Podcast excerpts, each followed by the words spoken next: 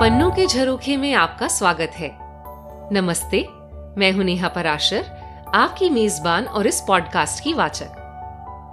पन्नों के झरोखे में मैं लाती हूँ आपके लिए देश विदेश के महान लेखकों की कल्पना और कलम से निकली कुछ खूबसूरत, रोचक, रोमांचक, कभी मन को छूने वाली तो कभी सिहरन पैदा करने वाली अमर कहानियाँ। और साथ ही, हल्की सी झलक लेखक के बारे में भी और उनके देश प्रदेश के बारे में, जहाँ का नज़ारा उनकी कहानी दिखाती है। तो चलिए, खोलते हैं पन्ने और देखते हैं इन झरोकों से क्या दिखता है। इस बार मैं आपके लिए लेखक रे ब्रैडबरी की कहानी लाई हूँ। ये कहानी आपको सुनाने के लिए चुनने से पहले मैं कुछ हिचकिचा रही थी। दरअसल इस कहानी में कोई किरदार ही नहीं है। पर मुझे ये कहानी बहुत पसंद है। तो सोचा शायद आपको भी अच्छी लगे। ब्रैडबरी 20वीं और 21वीं सदी के बहुत ही जाने माने साइंस फिक्शन उपन्यासकारों और पटकथा लेखकों में से हैं। इनको उन्नीस सौ तिरपन में प्रकाशित अपने उपन्यास फ़ारेनहाइट 451 से बहुत प्रसिद्धि मिली।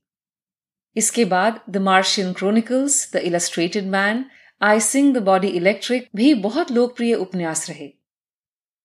इन्होंने हॉलीवुड की कई फ़िल्मों के लिए पटकथाएँ लिखी और इनके खुद के बहुत से उपन्यासों और कहानियों पर अनेक टीवी शो और फ़िल्में बनी हैं।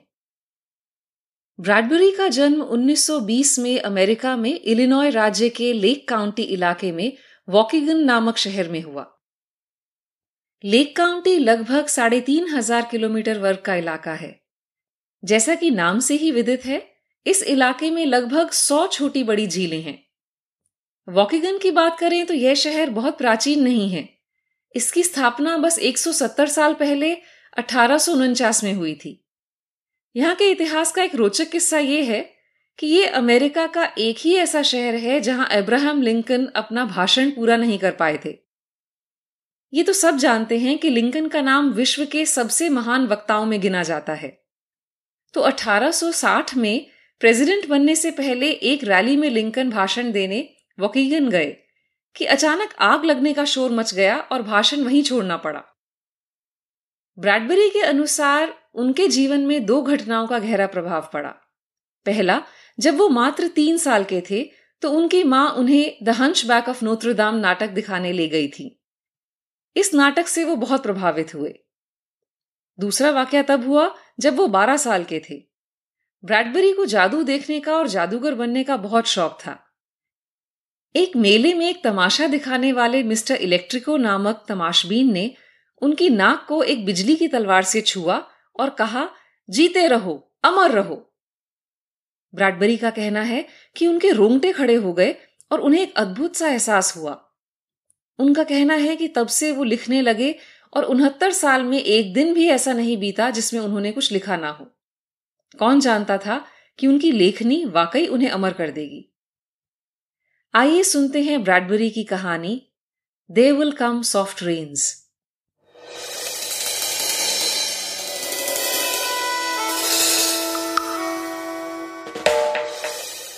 रेशम सी फुहारें आएँगी। बैठक में रखी घड़ी गाने लगी।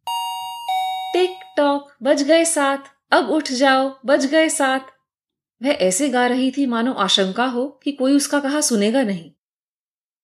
सुबह घर खाली पड़ा था। घड़ी खालीपन में आवाज़ लगाती रही। सात बज के नौ मिनट, नाश्ते के लिए आओ झटपट। रसोई में स्टोव ने सीटी सी दी और आठ बढ़िया भूरे सिके हुए टोस्ट, आठ अंडा फ्राई, बेकन के सोलह टुकड़े, दो कॉफ़ी और दो ठंडे दूध के ग्लास बाहर आ गए। आज चार अगस्त 2026 है, शहर एलेंडेल कैलिफ़ोर्निया रसोई की छत से आवाज़ आई। तारीख याद दिलाने के लिए तीन बार बोली गई। आज मिस्टर फेदरस्टोन का जन्मदिन है। आज तिलिटा की शादी की सालगिरह है। बीमे की रकम अदा करनी है और बिजली, पानी और गैस के बिल भी। बिजली की आँखों से देखते हुए दीवारों में से ये याद दिलाने वाली टेप्स ने कहा। आठ बज के एक मिनट, ऑफ़िस जाओ, स्कूल जाओ, भागो फटफट। पर कोई दरवाजे नहीं खुले। कालीन पर कदमों की कोई आवाज़ नहीं आई। बाहर बारिश हो रही थी। बाहर लगा मौसम बताने वाला डिब्बा गा रहा था। छम छम, रिम, झिम, आज है बारिश का दिन। रेनकोट निकालो निकालो छाते, वरना भीग जाओगे जाते जाते। खाली घर में गिरती बारिश का गुंजन होता रहा। बाहर गैराज का दरवाज़ा खुद खुल गया। अंदर खड़ी गाड़ी इंतज़ार करती रही। बहुत देर इंतज़ार के बाद दरवाज़ा फिर से बंद हो गया। साढ़े आठ बजे तक अंडे सिकुड़ गए थे और टोस्ट पत्थर से सख्त हो गए थे। एक एल्यूमिनियम के टुकड़े ने सब खुरच कर नाली में डाल दिया और गर्म पानी सब दूर समंदर में बहा ले गया। गंदी प्लेटें वॉशर में चली गई और चमचमाती हुई बाहर निकली। बज गए सवानो, चलो सब साफ़ करो, घड़ी ने आवाज़ दी। दीवारों में से नन्हे रोबोट चूहे निकल आए। हर कमरे में छोटे छोटे सफ़ाई करते, रबर और धातु से बने जीव घूमने लगे और कालीन, कुर्सियों, हर जगह से धूल सोखने लगे। और फिर जैसे चुपचाप, रहस्यमयी हमलावरों की तरह आए थे, वैसे ही बिलों में वापस चले गए। उनकी गुलाबी आँखों की रोशनी धीमी हो गई। घर साफ़ था। दस बजे। बारिश के पीछे से सूरज निकल आया। मलबे और राख के शहर के बीच घर अकेला खड़ा था। पूरे शहर में अब बस यही एक घर बचा था। रात को शहर एक रेडियो एक्टिव रोशनी देता था, जो मीलों तक दिखाई दे सकती थी। सवा दस। बगीचे में सुनहरे रंग के फुहारे निकल आए और सुबह की हवा में पानी की बूंदें चमचमाने लगी। खिड़कियों के कांच पर पानी पड़ने लगा और घर के जले हुए पश्चिमी भाग की दीवार से बहने लगा। जहाँ से सारा सफ़ेद पेंट जल चुका था। पश्चिमी भाग जलकर पूरा काला पड़ चुका था, बस पाँच जगह छोड़कर। यहाँ एक लॉन मोअर चलाते आदमी की छवि दीवार में अंकित थी, और एक औरत की सी छवि, जो मानो फूल तोड़ने के लिए झुकी हो। और आगे एक छोटे बच्चे की सी आकृति थी, और ऊपर एक गेंद की। आखिरी आकृति एक लड़की की थी, जिसके हाथ मानो गेंद पकड़ने के लिए उठे हों। वो गेंद जो नीचे पहुँच ही ना सकी। सारी दीवार काली थी, बस ये पाँच पेंट के धब्बों के सिवा। एक आदमी, एक औरत, दो बच्चे और एक गेंद। फुहारे में से हल्की हल्की बूंदे बगीचे में गिर रही थी। अब तक घर शांति से अपना काम कर रहा था। वह ध्यान से पूछता, कौन है वहाँ? पासवर्ड बताइए। पर किसी बिलखती बिल्ली या कोई अकेली लोमड़ी से कोई जवाब ना मिलने पर उसने अपनी सारी खिड़कियाँ बंद कर ली थी और पर्दे डाल लिए थे। अब उसका सारा ध्यान सिर्फ़ अपनी सुरक्षा पर था।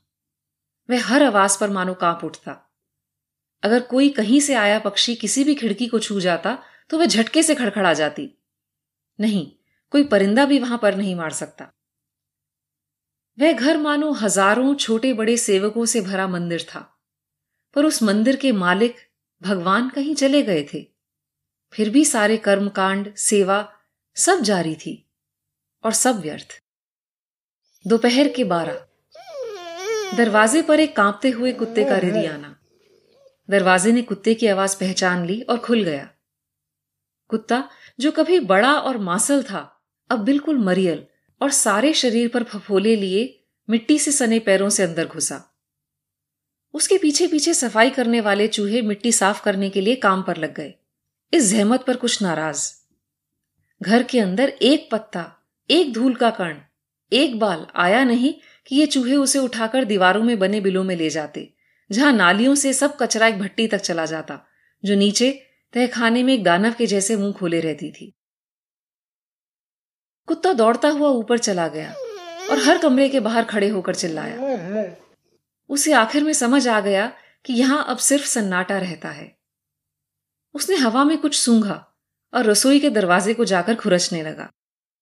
दरवाजे के पीछे से पकवान बनने की खुशबू आ रही थी। तभी कुत्ते के मुँह से झाग निकलने लगा। उसकी आँखें लाल हो गईं। वह बदहवासी में गोल गोल घूमने लगा अपनी पूंछ को मुँह में दबाकर और वहीं धराशायी हो गया। एक घंटे तक उसका शरीर वहीं पड़ा रहा। दो बज गए, एक आवाज़ ने कहा सड़न की भनक लगने पर दीवारों में से रोबोट चूहे फिर निकल आए। सवा दो। कुत्ता अब वहाँ नहीं था। नीचे भट्टी में अचानक से रोशनी हुई और कुछ लपटें चिमनी तक भी दिखी। दो पैंतीस। ताश खेलने के लिए मेजें दीवार से निकल आईं। कुछ पेय और सैंडविच मेज पर मानो प्रकट हो गए और संगीत बजने लगा। पर मेज पर सन्नाटा रहा और ताश अनछुए पड़े रहे। चार बजे मेजें बड़ी सी तितलियों के पंखों की तरह तह होकर वापस दीवार में चली गईं। साढ़े चार। बच्चों के कमरे की दीवारें रोशन हो उठी। जानवरों की आकृतियाँ दीवारों में उभरने लगी।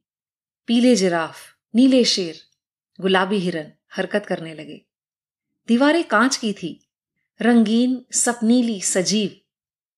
कमरे का फर्श मैदान जैसा था, जिस पर धातु की टिड्डियाँ थीं। और हवा में लाल रंग की नाजुक सी तितलियाँ, और मधुमक्खियों का हल्का सा गुंजन, और शेर की आलसी सी अंगड़ाई का गर्जन। अब दीवारें दूर दूर तक सूखे मैदान का नज़ारा लिए थी, और सभी जानवर झील की ओर बढ़ रहे थे। ये बच्चों के खेल का घंटा था। पाँच बजे, नहाने के लिए टब में साफ़ गर्म पानी तैयार है। छ, सात, आठ बजे, खाने की मेज अब खाली कर दी गई थी। पढ़ने के कमरे की अंगीठी में अब आग दहक रही थी। एस्ट्रे पर एक जलता हुआ सिगार किसी का इंतज़ार कर रहा था। नौ बजे। रात में ठंड होती थी, इसलिए बिस्तरों ने खुद को गर्म रखा। नौ पाँच। छत से आवाज़ आई, आज आप कौन सी कविता सुनना पसंद करेंगी, मिसेस मैकलेलन? घर चुप था। आखिरकार आवाज़ ने कहा, मैं आपके लिए एक कविता चुन देती हूँ। पीछे से हल्का सा संगीत बजने लगा। सारा टीजडेल जहाँ तक मुझे याद है, ये आपको बहुत पसंद है। रेशम सी फुहारें आएँगी और सोंधी होगी मिट्टी की महक। चिड़िया पंख फड़फड़ाएँगी और मीठी होगी उनकी चहक। रात मेंढक गाएँगे पोखर पर और फूलों से पेड़ सजेंगे श्वेतांबर। सुंदर रंगों में सजे धजे पंछी गाएँगे इधर उधर किसे पड़ी इस लड़ाई की? हार जीत की किसे फिकर? ध्वंस हो जाए मानव का, अनजान रहेंगे सब इधर। बसंत फिर जब लेगा अंगड़ाई, फिर एक नई सुबह खिलेगी। हम रहे ना रहे यहाँ, किसे हमारी कमी खलेगी? अंगीठी जलती रही और सिगार राख होकर गिर गया। दो कुर्सियाँ एक दूसरे की ओर, मुँह किए खाली बैठी रहीं। चुप दीवारों के बीच संगीत बजता रहा। दस बजे घर मरने लगा। हवा चल रही थी। एक पेड़ की टूटी सी बड़ी शाखा रसोई की खिड़की तोड़कर अंदर गिरी। वहाँ रखी सफ़ाई करने वाले तरल पदार्थ की शीशी टूटकर स्टोव के पास जाकर गिर गई और एक क्षण में कमरे में आग ही आग थी। आग! एक आवाज़ चिल्लाई। घर में बत्तियाँ जलने लगी और छत से पानी की फुहारें निकलने लगी। पर फर्श पर काफ़ी पदार्थ फैल चुका था और रसोई के दरवाजे के नीचे से बाहर जा रहा था। आग आग, आवाज़ें चिल्लाई। घर ने खुद को बचाने की कोशिश की। दरवाजे कसकर बंद हो गए, पर टूटी खिड़की में से आती हवा आग को और भड़का रही थी। एक कमरे से दूसरे कमरे और फिर सीढ़ियों से होते हुए आग ऊपर तक पहुँच गई थी। दीवारों में से चूहे निकलकर आग रोकने के लिए पानी की पिचकारियाँ से चला रहे थे, पर देर हो चुकी थी। कहीं हार कर पंप रुक गया। वो पानी जो इतने दिनों से बर्तन धो रहा था, टब भर रहा था, अब खत्म हो चुका था। आग ऊपर बढ़ती जा रही थी। वह पिकासो और मैटिस की कृतियों को निगलती जा रही थी। मानो जलते हुए कैनवस कोई पकवान हो। अब वह बिस्तरों पर लेट गई, खिड़कियों से बाहर देखा, पर्दों के रंग बदल दिए। पर तभी अतिरिक्त सैन्य बल पहुँच गए, पर छत्तीस से और रोबोट निकल आए। आग बुझाने वाला हरे रंग का पदार्थ उगलते हुए। आग पीछे हो गई। जैसे हाथी रास्ते पर मरे सांप को देखकर हो जाता है। पर आग शातिर थी।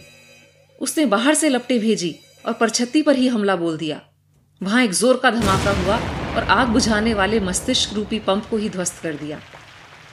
अब वह वापस हर अलमारी में झाँक कर वहाँ लटके कपड़ों को छू रही थी। घर काँप रहा था। ऐसा लग रहा था कि किसी सर्जन ने सारी त्वचा चीर कर धमनियों को बाहर कर दिया हो। आग आग, भागो! गर्मी से शीशे तड़कने लगे थे, जैसे सर्दी में बर्फ़ के टुकड़े। बचाओ बचाओ, आग, भागो। दर्जनों आवाज़ें बोल रही थी, जैसे बच्चों की कोई दुखी कविता हो। पर चिल्ला ऐसे रही थी, जैसे बच्चे किसी जंगल में हों, अकेले, घबराए हुए, मौत के करीब। घर में लगे तारों की ऊपरी परत जलती जा रही थी, जैसे भुट्टे के ऊपर का छिलका। तारों के जलते जलते आवाज़ें भी धीमी होती जा रही थी। एक, दो तीन, चार आवाज़ें बंद हो गईं। बच्चों के कमरे में जंगल जल रहा था। नीले शेर, पीले जिराफ कहीं भाग रहे थे। कुछ जानवर गोल गोल दौड़ रहे थे और हज़ारों आग से बचकर गायब हो रहे थे। शायद दूर किसी नदी की ओर दौड़ रहे थे। दस और आवाज़ें मौन हो गई। आग के दरिया में डूबने से पहले आखिरी क्षण तक एक आवाज़ समय बता रही थी। संगीत बज रहा था। बगीचे में घास कट रही थी। और दरवाजे बंद खुल रहे थे। आखिरी कुछ बचे हुए चूहे अभी भी मुस्तैदी से राख हटाने में लगे थे। एक आवाज़ सब कुछ अनदेखा, अनसुना किए अभी भी कविता सुना रही थी, जब तक सारे रिकॉर्ड और तार जल नहीं गए। रसोई में आग के आखिरी घातक वार से पहले स्टोव पगला सा होकर नाश्ता बनाए जा रहा था। दस दर्जन अंडे, टोस्ट, बीस दर्जन बेकन के टुकड़े सब आग के मुँह में जा रहे थे। फिर आखिरी गर्जन, पर छत की रसोई और बैठक पर गिरी, और बैठक तहखाने पर, और तहखाना और भी नीचे। फ्रीजर, आराम कुर्सी, पलंग, फ़िल्म, टेप, सब कुछ कंकालों की तरह एक ढेर में दफन हो गए। बस धुआँ और सन्नाटा, बहुत सा धुआँ। पूरब से हल्की सी भोर झाँक रही थी। खंडहर के बीच एक दीवार अकेली खड़ी थी। सूरज अब मलबे के ढेर और धुएँ पर धूप बिखेरने लगा था। दीवार में से एक आखिरी आवाज़ दोहरा रही थी। आज पाँच अगस्त 2026 है। आज पाँच अगस्त 2026 है। आज पाँच अगस्त 2026 है। आज पाँच अगस्त 2026 है।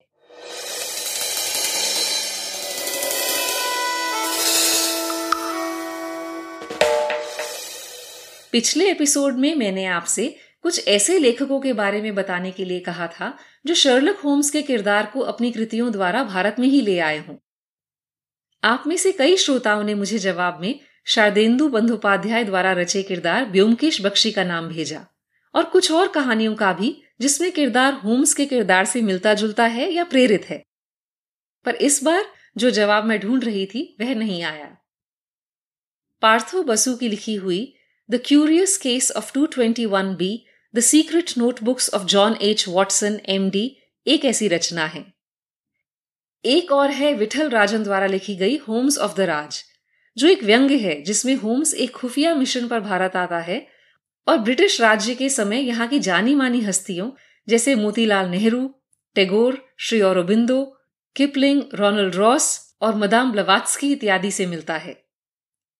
एक और रचना है जो काफ़ी लोकप्रिय हुई पर वह प्रश्न मैं किसी और एपिसोड में पूछूँगी। अब आती हूँ इस एपिसोड के प्रश्न पर। आज की कहानी एक तारीख पर खत्म हुई थी। ये तारीख थी पाँच अगस्त। ये तारीख ब्रैडबरी ने ऐसे ही नहीं चुनी। इसकी एक खास वजह थी। आपको बताना है कि यह तारीख क्यों खास है। आप यदि कोई क्लू ढूंढ रहे हैं तो बता दूँ कि यह पूरी कहानी ही सबसे बड़ा क्लू है। तो बस सोचिए और मुझे जवाब ईमेल या ट्विटर पर भेजिए। देखते हैं कौन सबसे पहले जवाब भेजता है और कौन सही जवाब भेजता है। तो कैसी लगी आपको आज की कहानी? मुझे ईमेल करके ज़रूर बताएँ। ईमेल एड्रेस है सुनो P K J at gmail dot com यह आपको शो डिस्क्रिप्शन में भी मिल जाएगा। कहानियाँ सुनते रहने के लिए इस पॉडकास्ट को सब्सक्राइब ज़रूर करें। अगले एपिसोड तक आपसे इजाज़त लेती हूँ। तब तक इस खूबसूरत दुनिया के नजारे पन्नों से देखते सुनते रहिए। जाने कौन सा पन्ना दिल का ही कोई झरोखा खोल दे।